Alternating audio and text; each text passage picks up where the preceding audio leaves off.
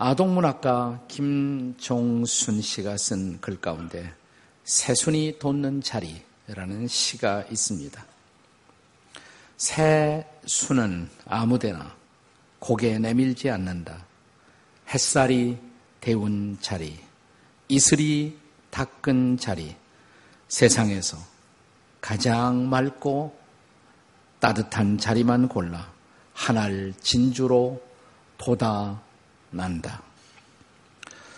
오늘의 본문은 2절 말씀해 보시면 그날에라는 말로 시작하고 있습니다. 그날에 그날은 메시아가 오시는 그날 그리스도께서 우리에게 찾아오시는 그날 그날에 그 주인공을 가리켜 이사야 선지자는 독특한 한 상징적 별명을 사용합니다.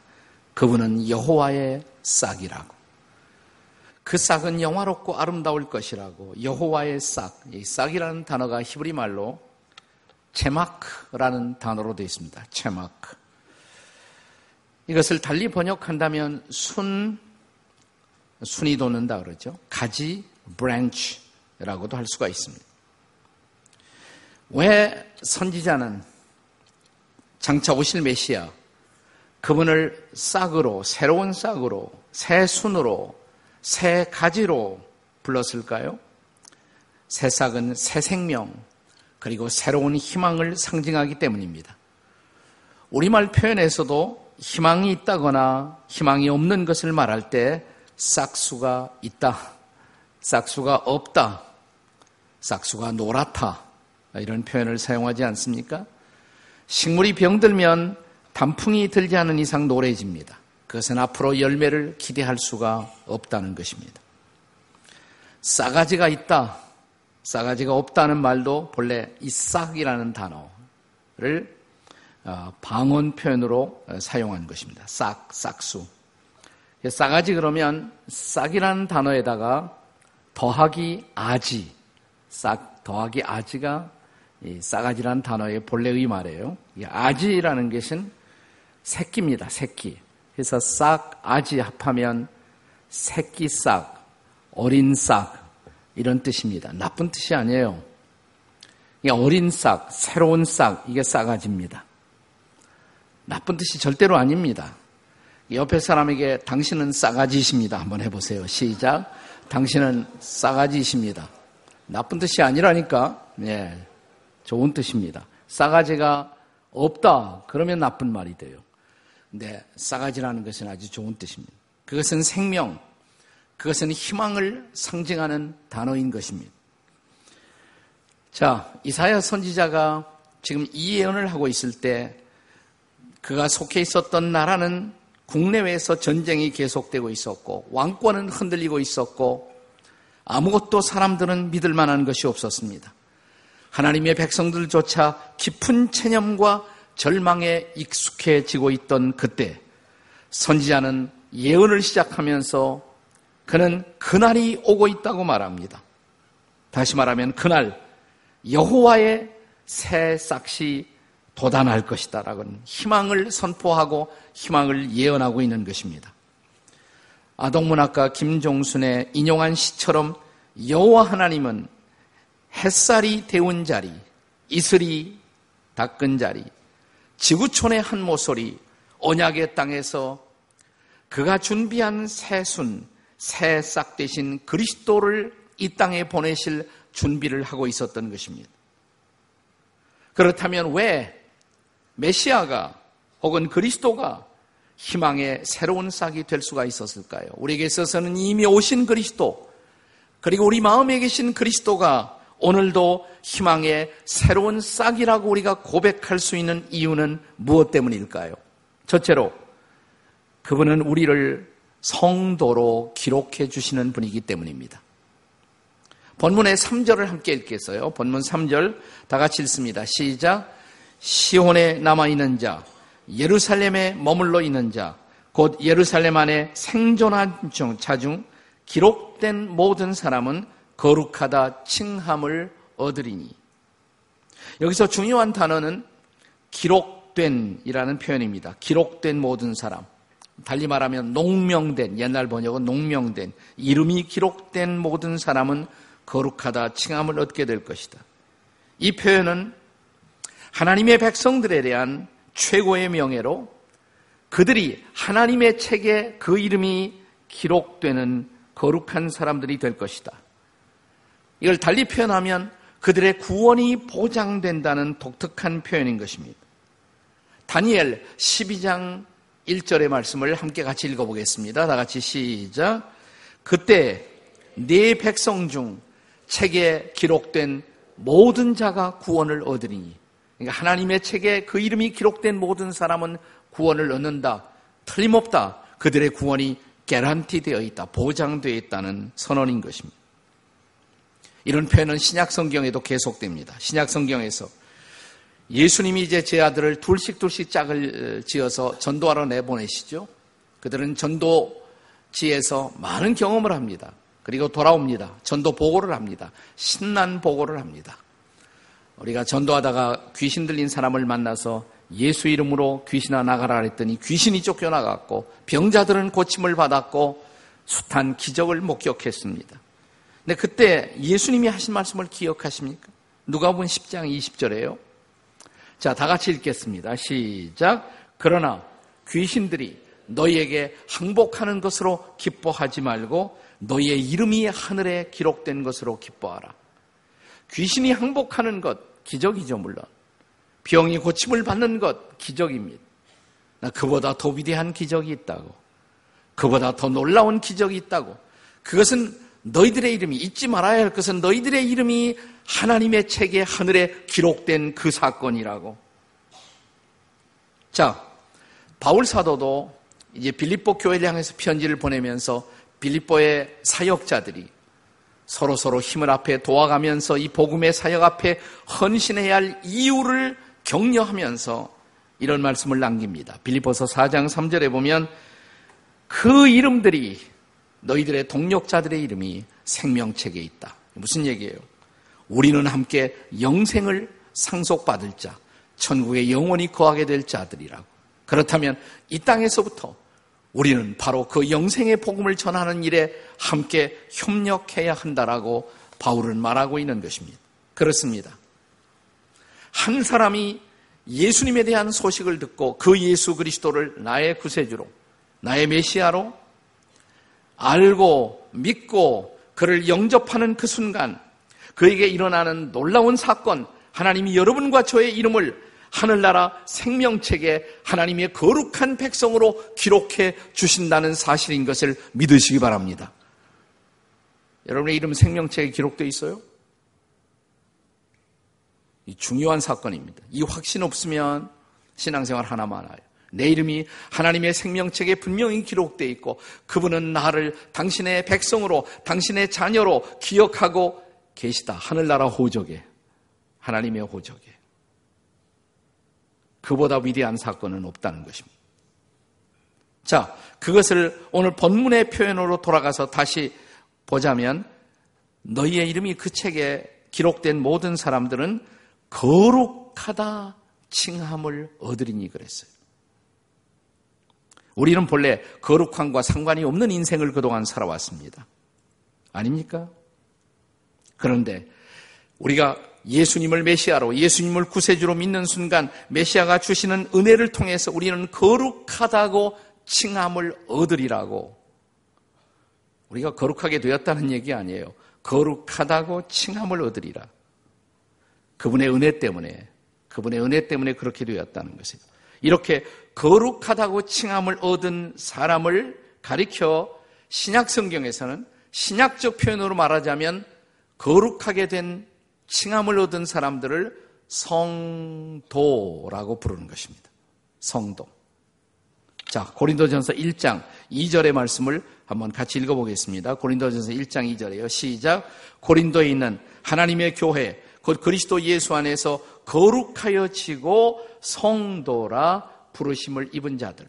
자, 바울이 빌립 고린도 교회 교인들에게 뭐라고 쓰고 있습니까? 예수님 안에서 거룩하여 지고 예수님 때문에 거룩하여 지고 성도라 부르심을 입은 그대들에게 이 편지를 쓴다 이 말이에요.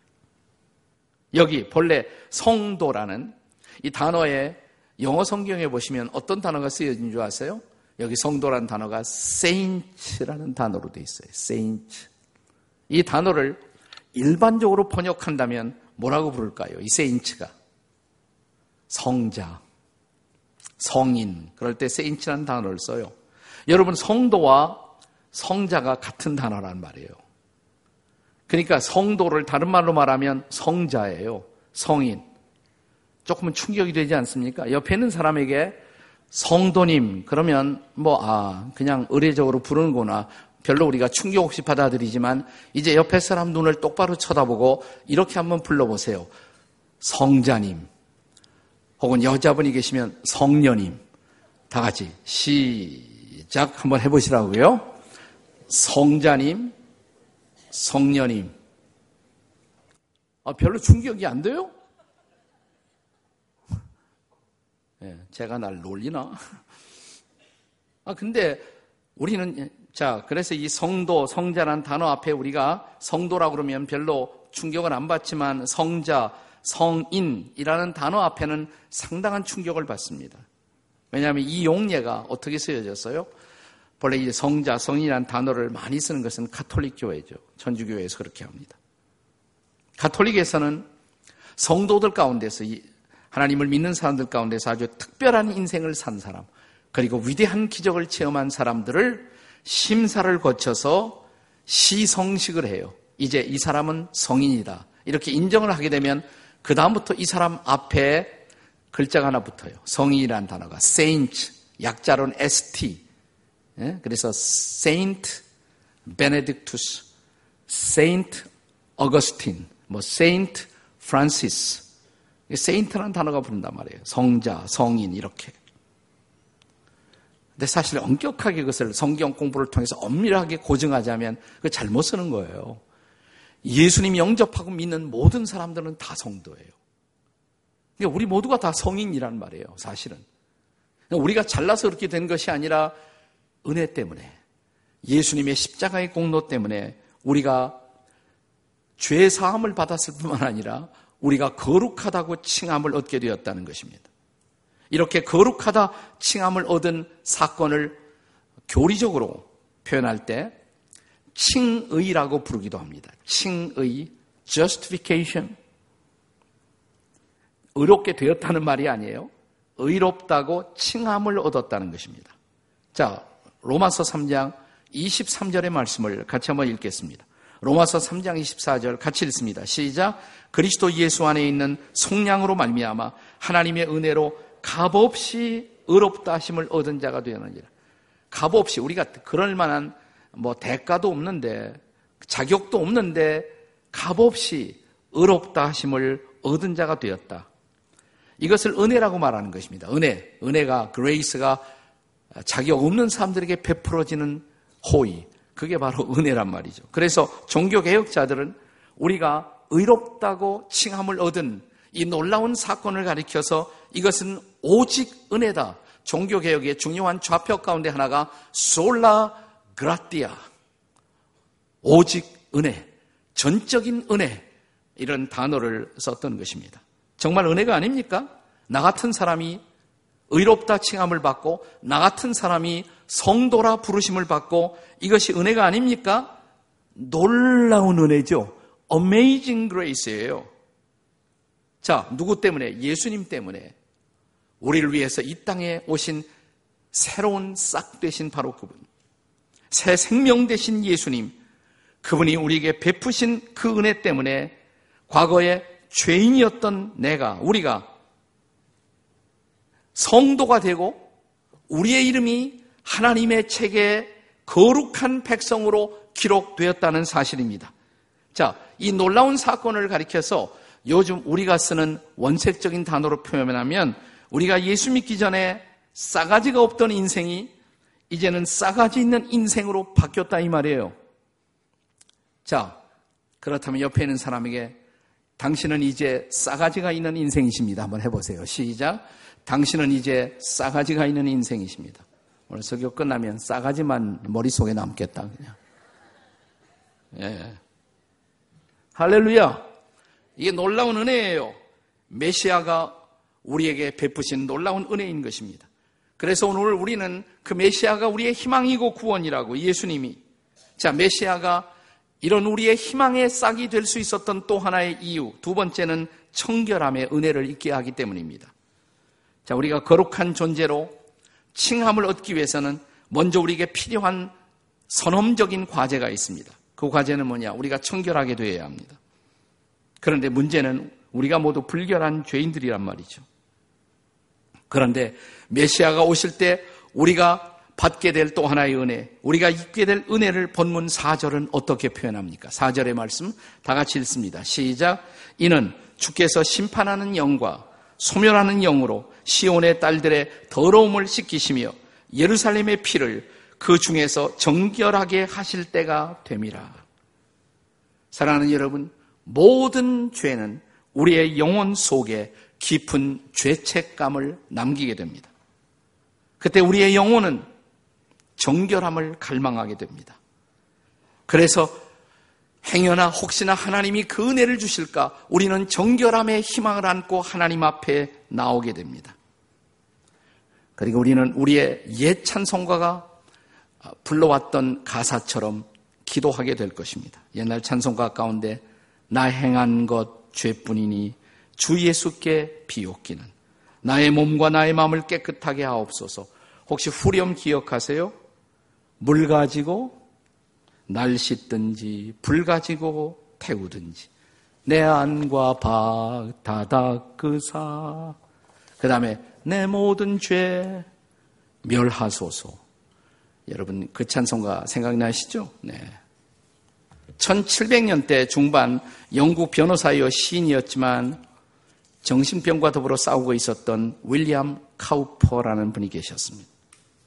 이분은 수시로 환시와 환청을 어, 듣고 있었고 보고 있었어요.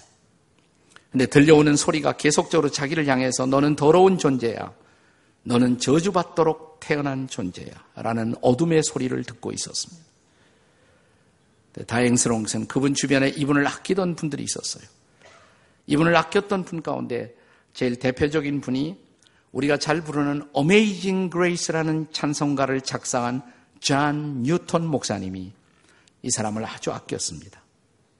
또 그와 함께 더불어 몇 사람이 계속 이분을 도왔고 그래서 이분이 하나님의 말씀을 계속적으로 읽습니다.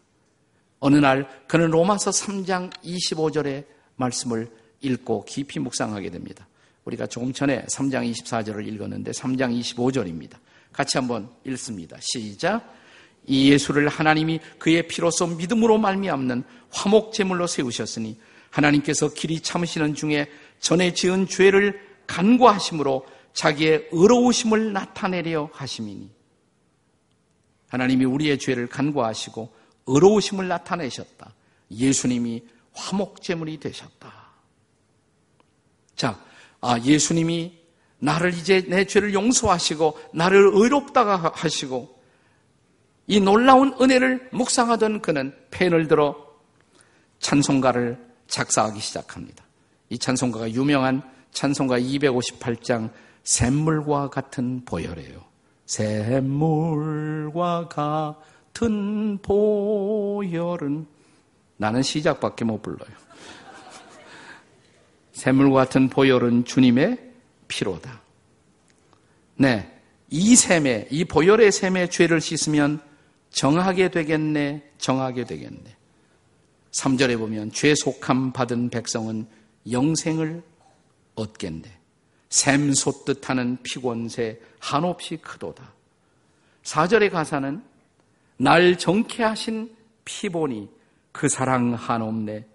살 동안 받는 사랑을 늘 찬송하겠네. 늘 찬송하겠네. 그렇습니다. 우리의 메시아, 우리의 구세주 되시는 예수님 앞에 우리가 나오는 순간 우리를 깨끗하게 하시는 소멸의 영, 성령이 우리의 존재를 정결하게 하시는 그 은혜를 입혀주시는 것입니다. 할렐루야. 스가랴 선지자도 그 감격을 스가랴 13장 1절에서 이렇게 예언합니다. 스가랴 13장 1절 다 같이 시작. 그날에 죄와 더러움을 씻는 샘이 다윗의 족속과 예루살렘 주민을 위하여 열리리라. 이 거룩한 샘이 열려 우리를 씻어 주실 것이라. 오늘 본문에서 복음의 선지자 이사야도 메시아가 우리의 새 생명, 새로운 싹이 되셔서 그 은혜를 입혀 주시는 그 감격을 증언한 것입니다. 자, 본문에서 이사야는 뭐라고 그랬어요? 시온의 딸들의 더러움을 씻기시며 그랬어요. 정결하게 하실 것이라 그랬습니다.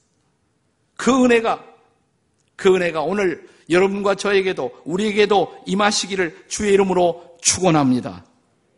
메시아가, 그리스도가 우리에게 생명에 싹일 수 있었던 또 하나의 이유가 있어요. 세 번째는 성도의 피난처가 되시기 때문입니다.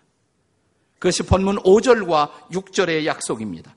5절 6절 같이 읽겠습니다. 시작. 여호와께서 거하시는 온 시온산과 모든 지폐 위에 낮이면 구름과 연기, 밤이면 화염의 빛을 만드시고 그 모든 영광 위에 덮개를 두시며 6절 또 초막이 있어 낮에는 더위를 피하는 그늘을 지으며 또 풍우를 피하여 숨는 것이 되리라. 쉽게 말하면 그가 우리의 피난처가 되시겠다는 것입니다. 낮에는 구름 기둥으로, 밤에는 불 기둥으로 우리를 보호하시고 더위와 풍우에서 안전하게 지키시는 피난처가 되어 주시겠다는 것입니다. 이것은 성도의 삶에서 모든 고난을 면제해 주신다는 약속은 아닙니다. 하나님만이 아시는 어떤 이유 때문에 고통과 혼란, 더위와 풍우는 끊임없이 우리의 삶을 무덥고 세차게 몰아세우지만 그럼에도 불구하고 메시아이신 그분이 우리를 지키시고 그는 그래서 우리가 피하여 숨을 우리들의 피난처가 되신다는 약속인 것입니다. 제가 방금 전에 소개한 영국 변호사 시인이었던 샘물 같은 보혈의 작시자인 윌리엄 카우퍼의 이야기를 조금 더 들려드리고 싶습니다. 그가 정신병과 싸우면서 자기의 생애의 전반기에 그는 네 번씩이나 자살을 시도합니다. 근데 이상하게도 그 자살은, 자살 시도는 번번이 실패합니다. 한 번은 마차를 타고 마부에게 템스 강으로 가자고 강에 투신할 생각이었습니다. 그런데 이 청년의 태도가 좀 수상하다고 느낀 마부가 그를 내려놓은 다음 가지 않고 지켜봤어요.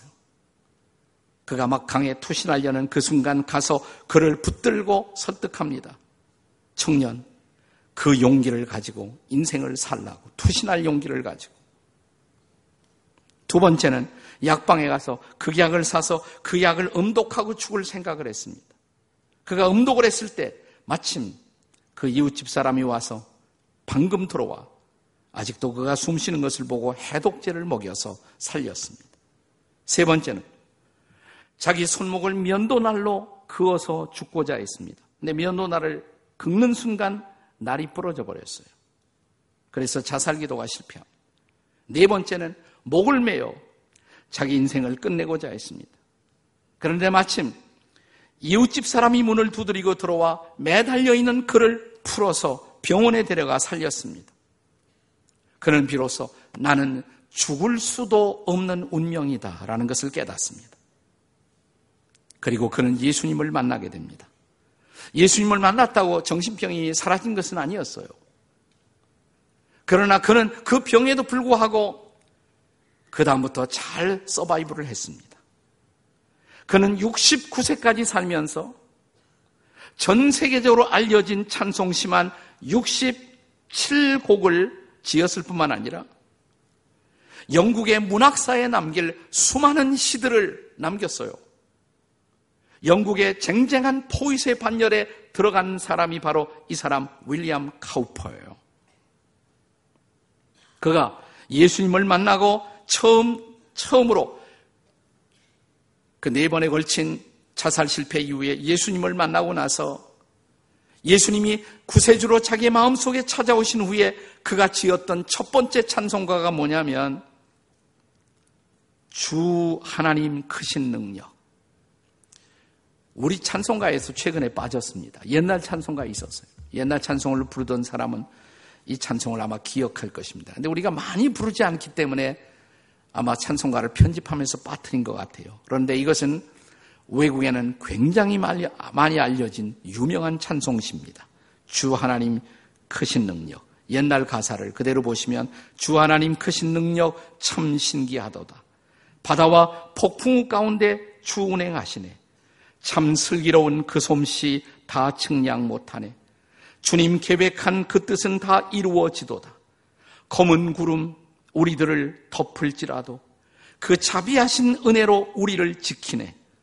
어둠에서 소경같이 나 헤맬지라도 주 나를 불쌍히 보사 앞길을 비추네.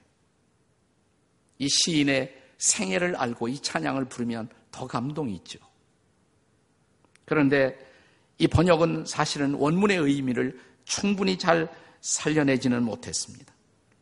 이 찬송가, 이, 이 시의 처음 화두를 그냥 우리말로는 주 하나님 크신 능력 신기하도다.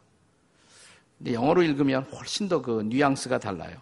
이렇게 되어 있습니다. God moves in a mysterious way. 하나님은 신묘하게 움직이시는 도다. 일하시는 도다. 제가 그 전문을 그냥 제 나름대로 번역해 보았습니다. 하나님은 신묘하게 일하시는 도다.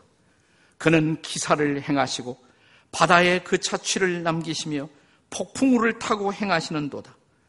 저 깊은 광산을 뚫어 그 신묘한 기술로 보물을 건져 올리시고 그 주권적인 뜻을 행하시는 도다. 두려워하는 성도요, 새 용기를 가질지니 짙은 구름을 깨뜨리는 큰 긍휼로 내 머리를 두르시는 도다. 불완전한 감각으로 주를 판단치 말라. 그의 은혜를 신뢰할지니 엄숙한 섭리 뒤에 미소 짓는 얼굴을 숨기시는도다. 그의 목적은 곧 열매를 맺을지니 매 순간 이를 펼쳐 보이시는도다. 그 싹은 비록 쓴맛을 지닐지라도 그 꽃은 달콤하기만 하다네. 맹목의 불신으로 그를 잘못 판단하고 그의 사역을 덧없이 탓하는 우리여도 하나님은 자신의 해석자, 마침내 그는 모든 것을 분명하게 하실지로다. 그가 노래했던 그리고 그가 고통 속에서 붙들었던 그 메시아, 그 메시아가 우리의 희망이십니다. 그 메시아가 오늘도 우리의 구원이 되십니다. 그러므로 사랑하는 여러분, 오늘도 우리의 새로운 싹이 되시는 그리스도께서 여러분과 저의 마음 안에서 새 싹 되신 그리스도가 자라게 하십시오. 그 생명이 자라면, 그 희망이 우리 안에서 자라면, 그의 생명이 우리를 다스릴 것이고, 그의 생명, 그의 은혜가 우리를 다스리는 바로 그곳에 우리의 성숙이, 우리의 승리가 있을 것입니다. 이 은혜를 누리는 그 여호와의 싹 그리스도의 생명이 오늘도 내 안에서 자라가는 그 은혜를 누리시는 저와 여러분이 되시기를 주의 이름으로 축원합니다.